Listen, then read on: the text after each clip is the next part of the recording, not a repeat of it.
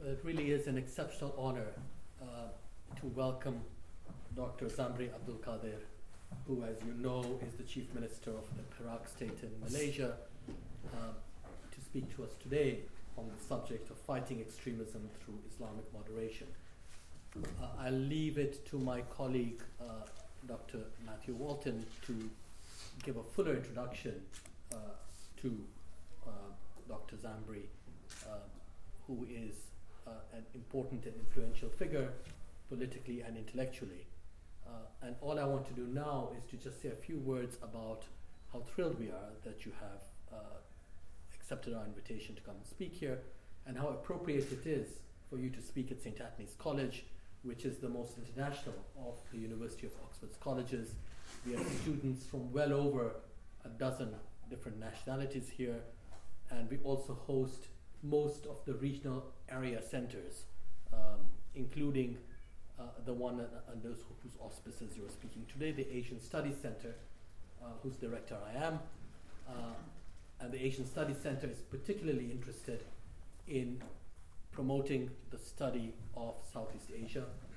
Uh, and we can do that thanks to Matt Walton uh, and thanks to a number of other specialists in the region. And I see some of them here today Kevin Fogg, based largely at the Oxford Center for Islamic Studies. Uh, so we now have a good set of people, uh, and we are hoping very much to give Southeast Asia the prominent position it deserves in the deliberations and scholarship of this university. And your visit, uh, sir, is, uh, among other things, um, I think a step in that direction. So, welcome again, and I'll turn it over to Matt. Thank you. Thank you very much, Faisal. Um, I'm really pleased to be able to welcome our speaker tonight uh, Dato' Seri Dr. Zambry Abdul Kadir, who's the Menteri Besar, the Chief Minister of the state of Perak in Malaysia. Um, so this is an important and influential post that he holds, but you might be forgiven uh, for thinking that it's merely his day job uh, when you look at Dr. Zambry's many interests and activities. Uh, of course, he has the political qualifications that one would need for this role, having been a member of the Perak State uh, Legislative Assembly since 2004 uh, head of the Perak chapter of UMNO, the United Malays National Organization, and also from 1998 to 2000, the founding director of the UMNO Youth Academy. But his interests beyond politics range quite widely. Uh, he has degrees in economics and Islamic thought from the International Islamic uh, University of Malaysia, as well as an MA and a PhD uh, in political thought from Temple University in the US, which is very close to my heart since I grew up not far from Philadelphia. He's also an accomplished writer, editor, and translator, and in something that is not so common among academics and politicians, a published poet as well. I don't know that we're going to hear much about that side of him uh, t- tonight, but, um, but it's something maybe to ask in the Q&A. Uh-huh. Uh, in addition, he joins a distinguished list of visitors at St. Antony's College of former political detainees, having been detained under the uh, Internal Security Act in 1998. Uh, we talked a little bit about that uh, earlier this evening uh, along with a number of other uh, UMNO youth leaders and other political figures, many of whom hold high office in Malaysia at the moment. Uh, along with Dr. Zambry, I'd like to welcome his colleagues, uh, Dato Rais uh, Hussein Mohammed Arif, uh, and also uh, Mr. Zulkifli Mohammed. so, welcome. Thank you for, for coming and accompanying him. I'd also like to thank Arshad Mohammed Ismail, the visiting fellow in Islamic finance at the Oxford Center for Islamic Studies, for facilitating the connections that brought Dr. Zambry here today as well as Maxime Dargaudfon, uh, the uh, Asian Studies Center administrator, who helped to organize the event today. Uh, so without further ado, um, I will turn it over to Dr. Zambry. Please, please join me in welcoming Dr. Zambry Abdul Kadir.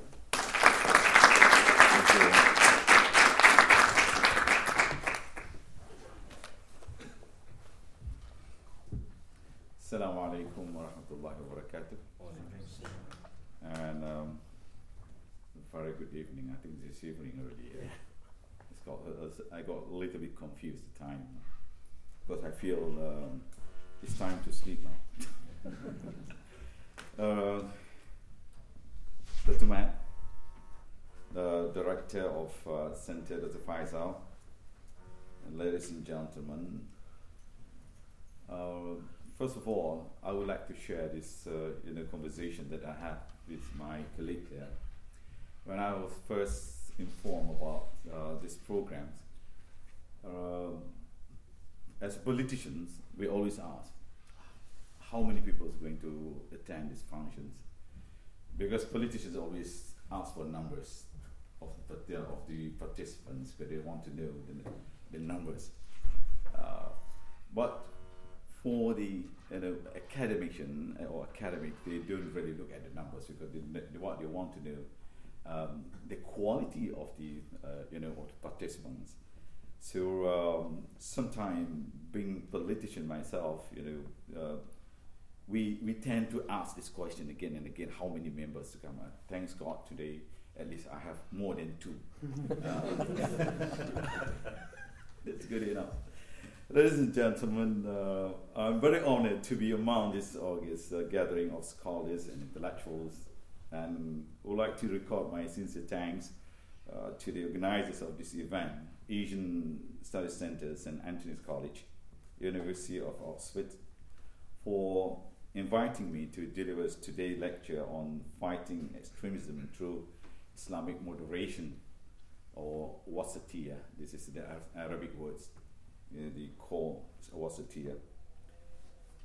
Distinguished scholars, guests, ladies and gentlemen, in uh, a 1989 essay entitled The End of History, Francis Fukuyama, writing against the backdrop of the impending collapse of the Berlin Wall, argued that the advent of Western liberal democracy may signal the endpoint of humanity, social, cultural evolution, and the final form of human government, that is, mankind's ideological evolution, and the universalization of Western liberal democracy as the final form of human government. Fast forward to 1993 Fukuyama's teacher, political scientist Samuel Huntington, believed that the age of ideology had ended and the world had reverted to its normal state of affairs, characterized by cultural conflict. He argued that the primary axis of conflict in the future would be along cultural and religious lines unknowns to both, the Bush administration would later use the same arguments to invade Afghanistan and Iraq, or some people they pronounce it Iraq, for their own interest, under the pretext of spreading democracy to Muslims.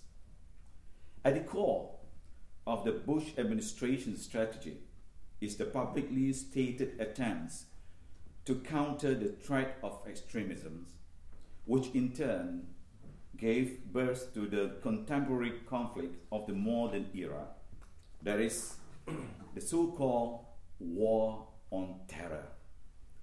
To the credit of Fukuyama, in 2006, he disavowed the, co- the corruption of his ideas by neo- neocon strategist interpretation. Because of this war on terror, the concept of wasatiyah or Islamic moderation has now become a sort of catchphrase, as a panacea for all the woes brought about by terrorism, forgetting the fact that terrorism is one form of extremism. In fact, it has become fashionable today to harass quote unquote Muslims by questioning their complacency with Islam's teachings that it attempts to chastise the silent majority for not speaking out against the minority, for that is peripheral groups of Muslims who are bent on supporting or committing destructive, extremist, or radical acts. This ignores the fact that moderation is so ingrained in the Islamic worldview that it is a daily practice in the life of Muslims everywhere. As chapters of the history of extremism are still being written. It plots pivots around a single question Why do people take such extremist views or tendencies or even acts? I'm sure that many here are aware of some of the more common factors that leads people to such extremist tendencies. It has often, it has often been cited that lack of economics development and education has led some people to turn to extremists. In other cases, it is despair and a sense of utter hopelessness. Humiliation is another wellspring.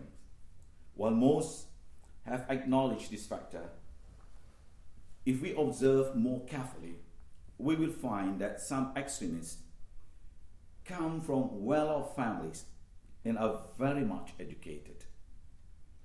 Graham E. Uh, Graham E. Fuller, in his book, A World Without Islam, which was written sometime 2010, wrote that the problem is not basically about Islam, but the legacy of geopolitical and social issues that affect Muslims, who are indeed adopting weapons of the weak.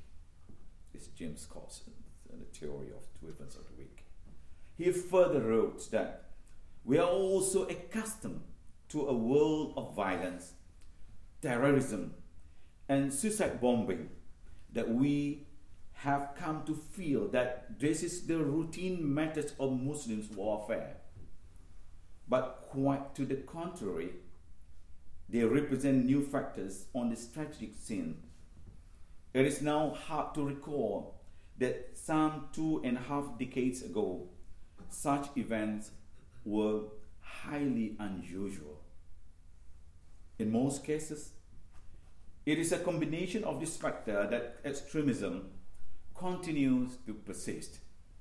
For them, extremism is the pursuit of political goals through alternative means. They also hide behind the mask of religion in pursuit of their goals. Some really believe that other religions and civilization represent the enemy and that there is no place for peaceful coexistence.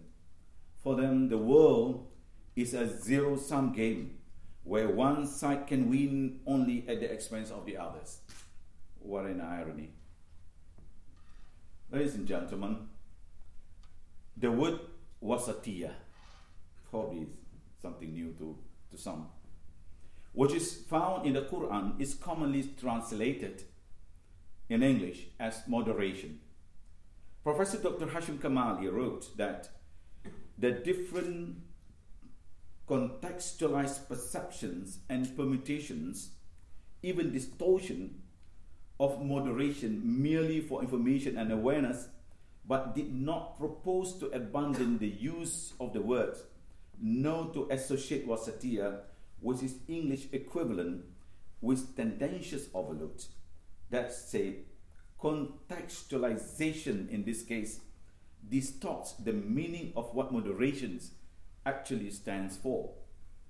To say that a moderate Muslim is a Muslim of questionable authenticity and a libertine is itself tantamount to walking away from the spirit of moderation and what the silent majority of Muslim masses actually stand for. The Quranic basis for the concept of wasatiyah lies in the verse 153 of chapter 2 of the Quran, in which Allah or God says, and thus we and thus have we willed you to be a community of the middle way, so that with your life you might bear witness to the truth before all mankind, and that the apostle might bear witness to it before you in Arabic term, if I may read out. Yeah. وكذلك جعلناك أمة وسطا لتكونوا شهداء على الناس ويكون الرسول عليكم شهيدا. Muhammad Asad, this one of the great commentators of the Quran, who lived in 1900 until 1996, and erudite Islamic scholars, in his message of the Quran, interpreted the community of the middle way or ummatan wasatan, as propounded in the Quran just now, as follows: a community that keeps an equitable balance between extreme and is realistic in its appreciation of man's nature and possibility, rejecting both licentiousness and exaggerated uh, asceticism, in tune with his oft repeated call for moderation in every aspect of life. The Quran exalts the believers not to place too great an emphasis on the physical and materials aspect of their life, but postulates at the same time that man's urges and desires relating to this life of the flesh are God willed and therefore legitimate. On further analysis, the expression a community of the middle way, ummatan wasatan, might be said to summarize, as it were, the Islamic attitudes towards the problem of man existence as such. That's the deni- a denial of the view that there is an inherent conflict between the spirit and the flesh, and a bold affirmation of the natural, God will unity in this twofold aspect of human life. This balanced attitude, peculiar to Islam, flows directly from the concept of God's oneness and hence of the unity of purpose underlying all his creation. And thus, the mention of the community of the middle way at this place is a fitting introduction to the theme of the Kaaba, a symbol of God's oneness. This is the aspect of wasatiyah, that is the quality of a balanced or moderated way that has been guiding Muslims through the ages in their dealing among themselves and with others and within, within their very own self. There are other aspects of wasatiyah found in the Quran and Hadith and also in the work of classical and current Islamic scholars. Ladies and gentlemen, the most important meaning of wasatiyah, which or moderation, which qualifies the ummah to become witness of mankind is justice, which includes justice to God or to Allah, justice to religion, justice to human being and all creatures, justice to nature, and justice to oneself. Without this quality of comprehensive justice and fairness, the ummah or the people or the community cannot be the witness against those peoples or human beings who have fulfilled, who have failed to fulfill the divine trust placed upon them. It is the second concept also spoke about in the Quran as spiritual, moral, excellent, and overall goodness. So, first definition or interpretations is about justice, and the second interpretation is about al khairiyah, they call it al khairiyah in Arabic terms, of the Muslim community in embodying all that is good and in enjoying enjoining the right or good and prohibiting the wrong or evil. As mentioned in the Quran, you are the best community brought forth as an example for mankind. You enjoin what is right and forbid what is wrong and believe in Allah.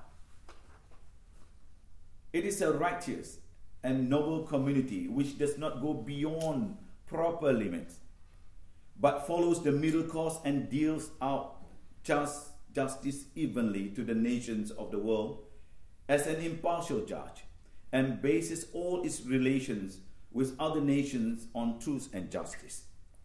Another aspect of wasatiyah is straightness. Yeah, they call it in Arabic terms, they call al istiqamah, firmness. Some people call it firmness, some people call straightness. The straight way or the straight path is also the middle position as compared to the crooked windings and wrong paths surrounding it.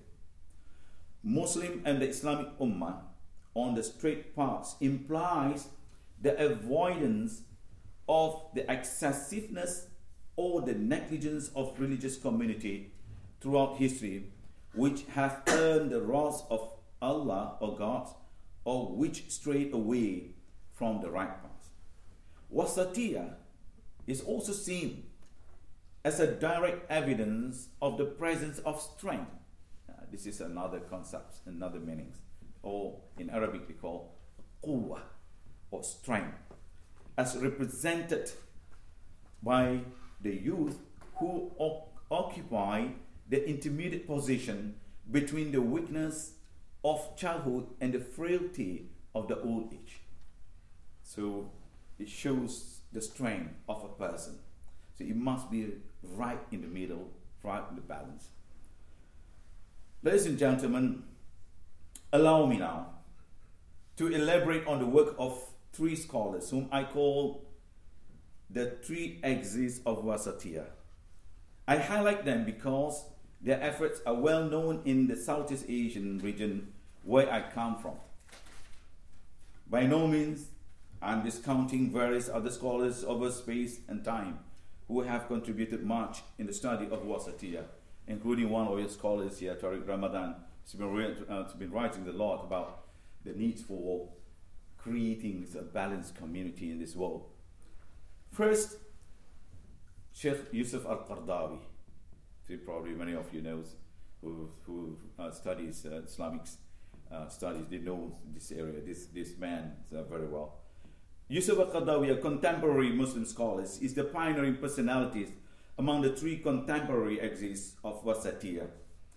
Studying the relevant verses of the Quran and Hadith and drawing on the works of classical jurists and scholars on Wasatiyah, he came up with eight recommendations that must be given due attention in order to achieve the goals and ideals of holistic Wasatiyah. The eight recommendations are first, facilitation in the giving of formal legal uh, opinion and emphasizing glad tiding in Islamic propagation efforts. Second, combining the principles of the pious ancestors and the requirement for renewal or combining authenticity with contemporary requirement. Third, balancing between the permanent principle of Islamic law and the changing condition of the time. Or they call, in Arabic term, they call how you, you um, strike the balance between athawabit, that is the permanent principles, and also the mutaghayyirat, that is the, the changing condition from time to time, how you apply certain principles of the Quran, for example. Fourth, the coupling of religious duty with the social reality or understanding of the social reality. Yeah, while you are studying religion, for example, you must also understand the social reality that you are facing of your time. Fifth, engaging in dialogues and coexistence with other peoples and practicing tolerance with those who differ. Six, adopting the principle of consultation, justice, freedom of peoples, and human right. Seven, being just and fair to women, liberating, liberating them from the oppression of customs inherited from eras of backwardness and from the oppression of foreign customs coming from the civilization of disintegration. And eight, presenting Islam as a balanced, integrated civilizational mission for the revival, liberation, and unification of the Ummah. Second scholars, or the second axis of uh, Wasatiyah, is my own very professor, that's Professor Dr. Muhammad Kamal Hassan.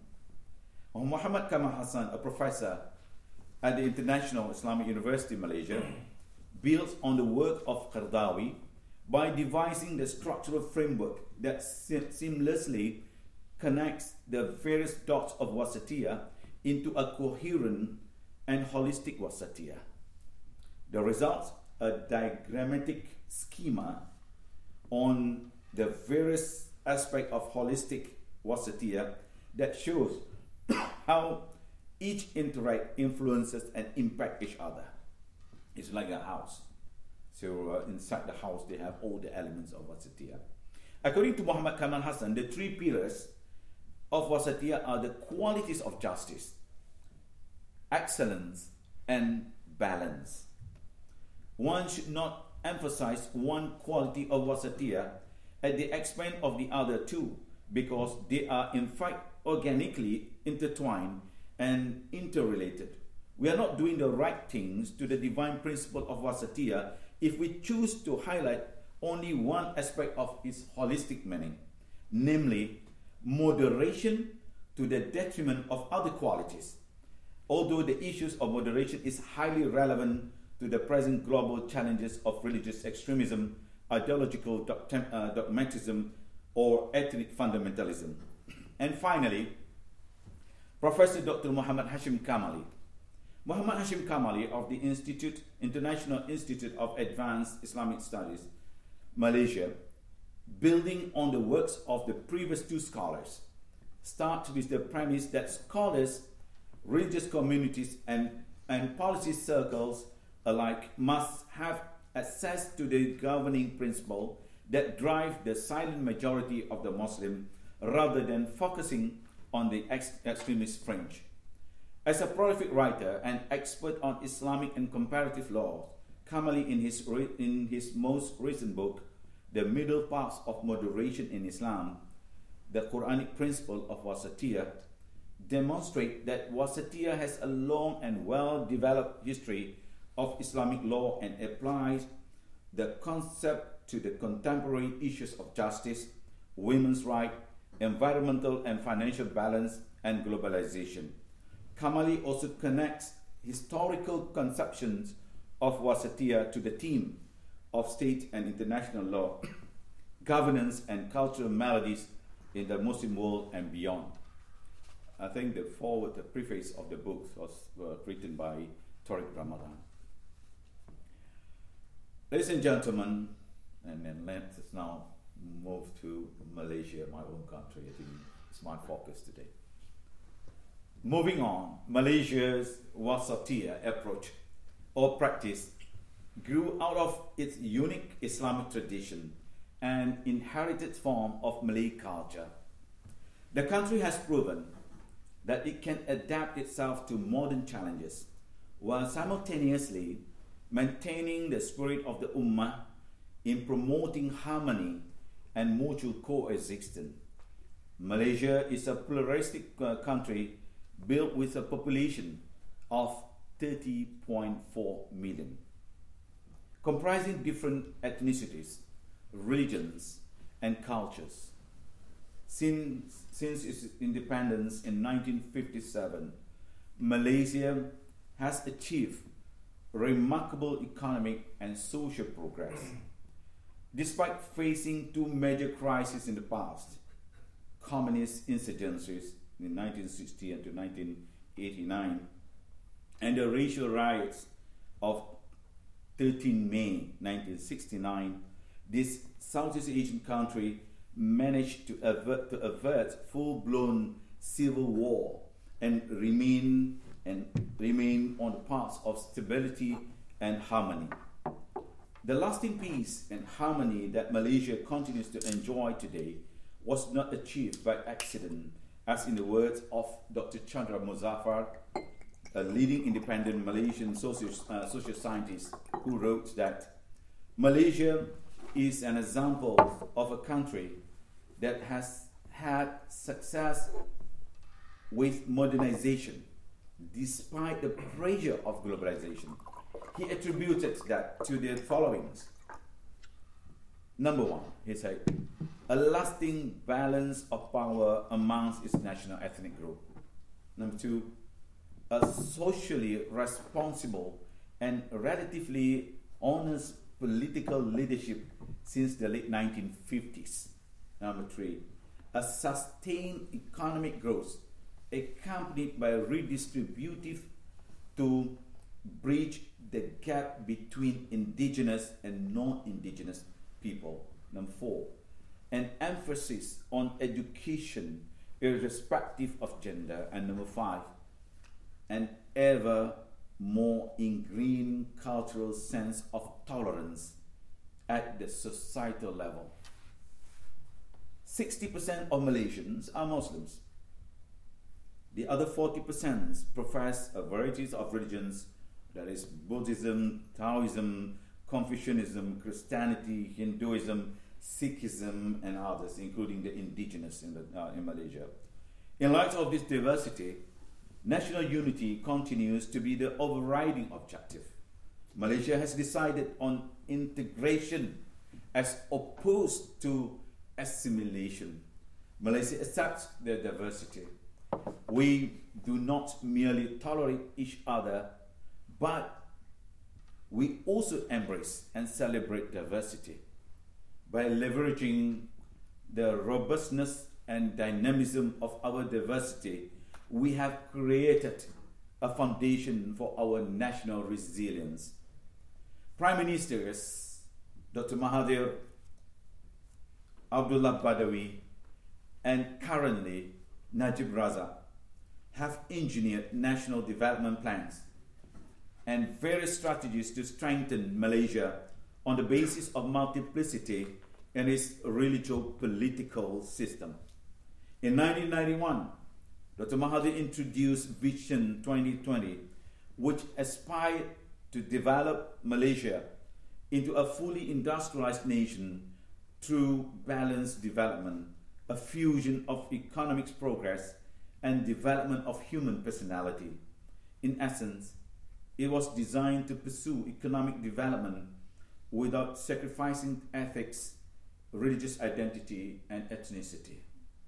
Abdullah's Badawi premiership in 2003 represented another progressive step towards implementation of Wasatiyah the introduction of Islam Hadari or civilizational Islam initiative. This concept consists of 10 principles, namely faith and pieties in Allah, just and trustworthy government, freedom and independence to the people, mastery of knowledge, balanced and comprehensive economic development, good quality of life for all, protection of the right of minorities group and women, cultural and moral integrity, protection of the environment, and finally, a strong defense policy. Badawi envisioned Islam Hadari as an approach that both emphasizes development consistent with the tenets of Islam and focuses on enhancing the quality of life. This initiative has been translated into various national institutions.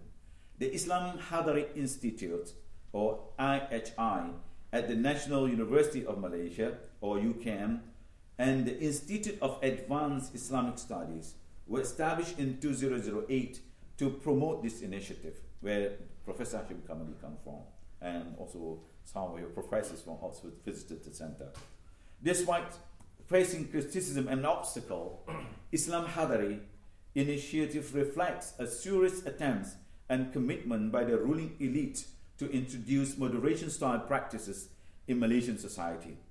The current Prime Minister, Najib Razak, has taken the concept of wasatiyah further by fusing it with the country's philosophy of one Malaysia, or in Malaysian they call Satu Malaysia, one Satu Malaysia, which emphasizes the importance of national unity regardless of race, background, or religious belief to developing and strengthening society.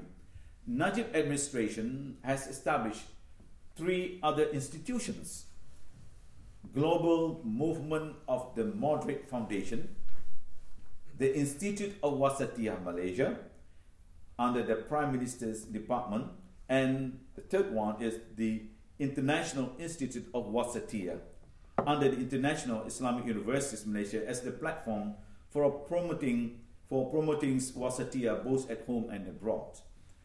The GMMF, or Global Movement of the Moderate Foundation, explains its objective as a new approach in international relations and foreign policy with the main goals of applying perspective and frameworks of moderation to realize world peace and harmony. The Prime, the Prime Minister articulated the idea of establishing GMM during his speech at the United Nations General Assembly in New York. For him, the real divide, he said, the real divide is not between Muslims and non Muslim or between the developed and developing world. It is between moderates and extremists. Now, allow me to explain the Malaysian strategies in countering the problem of extremisms, which began with the communist insurgencies in the late 1940s. In tandem with the evolving and dynamic nature of terrorism threat, it is necessary to formulate new strategies that are uh, suitable and contemporary. But we don't have to entirely reinvent the wheel, as the fundamentals of our strategies have not differed much from the days we had faced the communist insurgencies.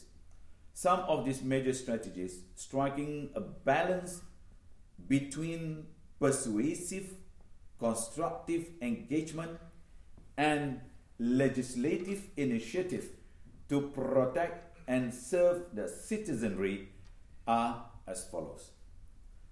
Firstly, community engagement. Modern day terrorism exploit religion to achieve its objective. Thus, I strike is a classic example. To counter such maneuverings, the police or the security agencies have intensified community engagements with multiple agencies support, such as the National Security Council and the Religious Department, by conducting an uh, explanatory program centered on the impending dangers of the controversial extremist ideologies based on a belief in violent extremism and the IS struggle. These programs are directed at the general public, public and private institutions of higher learning, government department, media, religious department, state muftis, forum participants, mosque-based religious classes, and village security and development committees, among others.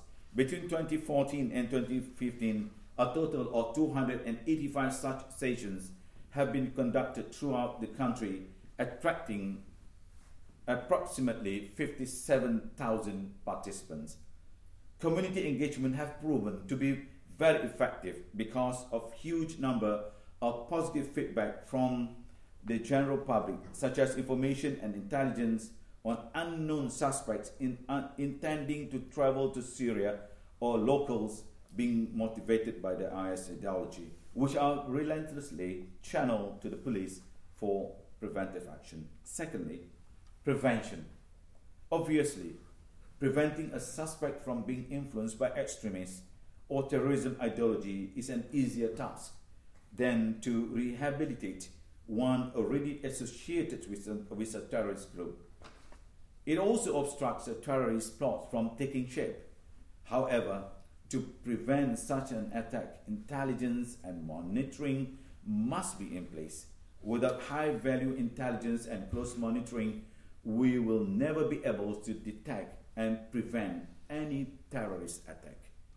Thirdly, disruptive operation. Since 2001, arrest operations was, uh, were launched against terrorist elements under the various preventive law promulgated to protect and preserve all Malaysians. Fourthly, in countering terrorism, in countering terrorism threat, which is transborder in nature, the security agencies adopt a firm and proactive stance in denying any plans by, terror, by terrorist group, be it local or foreign, to turn Malaysia into a safe haven. Ladies and gentlemen, at this juncture, allow me, allow me to briefly also explain how, in my state, because being a chief minister of the state, I would like also to share another dimension of tackling the problem of extremism and terrorism in my state, while others probably looking at know, tackling from the religious dimension uh, over and above this uh, dimension, we are also looking at uh, from other perspectives, especially from the socio-economic perspective. In my in this state, I'm very much influenced by the concept of economics of the poor. You know, I myself as a first graduate in economics degree, and and also perhaps due in parts of my background uh, as a fisherman's son, because I'm a fisherman's son, uh, coming very from a very poor family. So my observation on poverty is that a youth who live in poverty will have an overriding drive and ambition to either improve his lot, to lift himself out of the rut, or resent those in society, especially the wealthy, that he sees as the root cause of his poverty. Or else remain stagnant in resentment and resignation of his station in life. You know, being uh, living in a state of quietism. Fortunately, I belong to the first category, thanks God. Most of you would agree with me that the second and the third categories are the fertile breeding grounds for the supply of the armies of terror. But the first category has its challenges too. Only a small minority are able to beat the odds of social mobility. The majority can only do so with assistance from the government in the form of empowerment and poverty eradication program. Even for those who believe, those who achieve success on their own terms, a lingering sense of injustice and unfairness may remain against the authority for forsaking them in times of need. Some. So when I took over the helm of the uh, state, of the Perak State's government in 2009, I made it my priority to introduce new empowerment and poverty eradication program while improving the existing one. My approach was further influenced by another two Nobel laureates Professor Muhammad Yunus, probably many of you know him, known as the uh, father of the economics of microcredit from Grameen Bank, Bangladesh, and Professor Jeffrey Sachs, an American economist and director of the Earth Institute at Columbia University, known as one of the world leading experts on economic development and the fight against poverty. What Professor Sachs and Professor Yunus us doing are none other than the principles of Wasatiyah. This is from my interpretations of you know balancing the rights in terms of economics opportunity. My experience also taught me that education is the mightiest weapon against poverty. One main theme remain constant in our education policy whatever you can criticize to say some people criticize the our uh, education policy is not consistent enough but one thing remains you know until today that is to further enhance the democratization of education policy to enable better accessibility and affordability of education and to strike a just balance of opportunity between the rural and the urban areas and the have and the have not. Equipped with the realization of that all these uh, elements or aspect of Wasatiyah, I set about to change the socio-economic landscape of Perak by launching the five-year plan, what that we call Perak Amanjaya, or Perak Amanjaya means Perak peace and prosperity. Aman means peace, and Jaya means prosperity.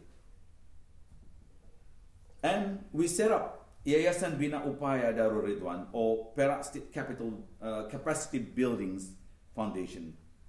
The results speak for themselves.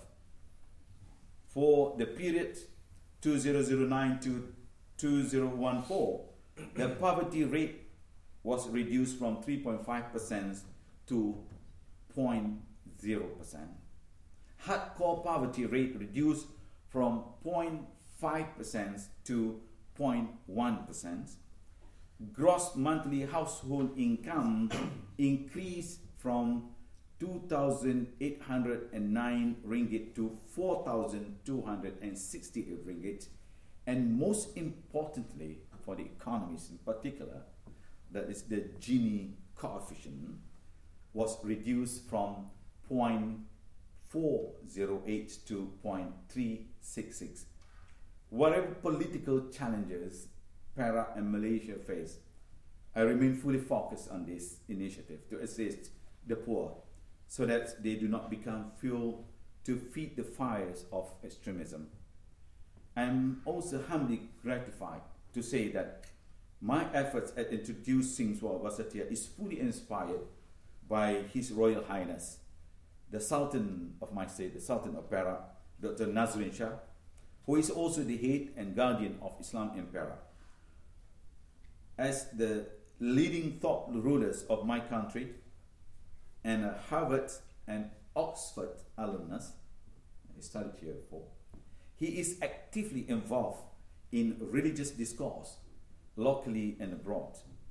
His call for not only the moderate in the Muslim world to speak up against extremism but also the moderate in the West to do likewise by challenging not only the extremists in their religious establishment, but also those in the powerful media and government that champion hardline policies which lead to much violence and conflict abroad resonates with many.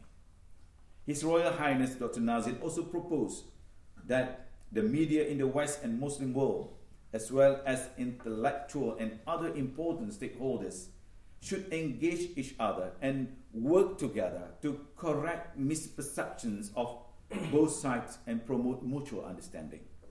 This immensely encouraged me to continuously improve on the series of intellectual dialogues of different regions, of different religious groups, nudging them towards a paradigm of unity and diversity in diversity. I'm more than ever determined to allow space and time for the Islamic moderates and the spiritualist groups to engage with the public so as to enable a constructive engagement and the building of a coalition of the willing against any extremist that can alter the balance of peace and stability of my state. It's only not, not only in my state but also in the country and the world over. The notion that most extremists, yeah, this is another quite uh, interesting observation uh, one studies done recently. The notion that most extremists are trained in religious school are somewhat found wanting. A recent study by Georgetown University Security Studies Program, led by C. Christine Fair, suggests that there is a popular misconception that the serious study of Islam is a step on the road towards radical, radicalization and terrorism. But a heartening finds a heartening findings indicate that knowledge is good and that those who fall, those who know more about Islam are more resistant to extremist appeal. This is the latest finding. The policy implication of this research are potentially important rather than pillorying Islamic education and the institution where such education take place, perhaps a more productive approach is to focus upon the quality of Islamic education that students receive. The research also suggests that modest knowledge of Islam among the subject of research can have an important mitigating effect for support against extremists or militancies. It is therefore not a surprise that the government undertook to create a more religious schools under the government's administration while requiring all independent religious schools to be placed under the state religious department. This allows uniformity and, more importantly, realizes the government efforts towards continuously improving the quality of an Islamic education.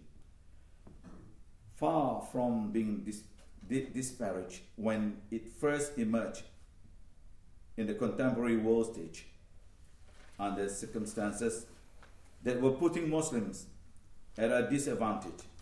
The concept of wasatiyah has now returned with a new relevance to modern society. The return to wasatiyah paradigm rooted in Islamic tradition is very timely and spiritually refreshing as it seeks to restore justice and moderation from the clashes of extremism of all kinds and pave the way for more stability and deeper meaning in society. Today, the Wasatiyah approach has gained currency among academic leaders and policy makers in the Muslim world. The word Wasatiyah is also heard in the corridor of power in the capital cities of Europe, the United States, and Asia. Before I conclude, ladies and gentlemen, I would like to propose a joint research initiative between Oxford's Asian Studies Center, St. Antony's College, and the International Islamic Universities Malaysia, International Institute of Wasatiyah, be initiated to collaborate on research work on holistic wasatiyah. I will be more than happy to facilitate this initiative, as I am also an adjunct professor at the Department of Political Science, Faculty of Islamic Revealed Knowledge and Human Sciences at IIUM Malaysia. You know, I'm still functioning as a professor though. One area of research I would like to promote is uh, wasatiyah based diplomacy in search of lasting solutions to the devastating conflicts such as Syria and Palestine. I hope this moderation based diplomacy will play a central role in putting an end to disproportionate retaliation in any armed conflict and to mediate the rationale of both the aggressors and the aggrieved parties. This will prevent civilian death on a, on a massive and heart wrenching scale and keep collateral damage at a minimum in the first instance and hopefully help about an end to war in the long run. A Wasatiyah base peacekeeping force working on the principle of peace with the people who love peace and striving against those who commit transgression should be established to implement the tenets of moderation based diplomacy over both sides of the conflict. Finally, let us pray that all our sincere efforts in Wasatiyah through civilizational dialogues and consistency will elbow out all type of extremism and keep our nations in the steady path of growth, peace, and prosperity for all. Thank you.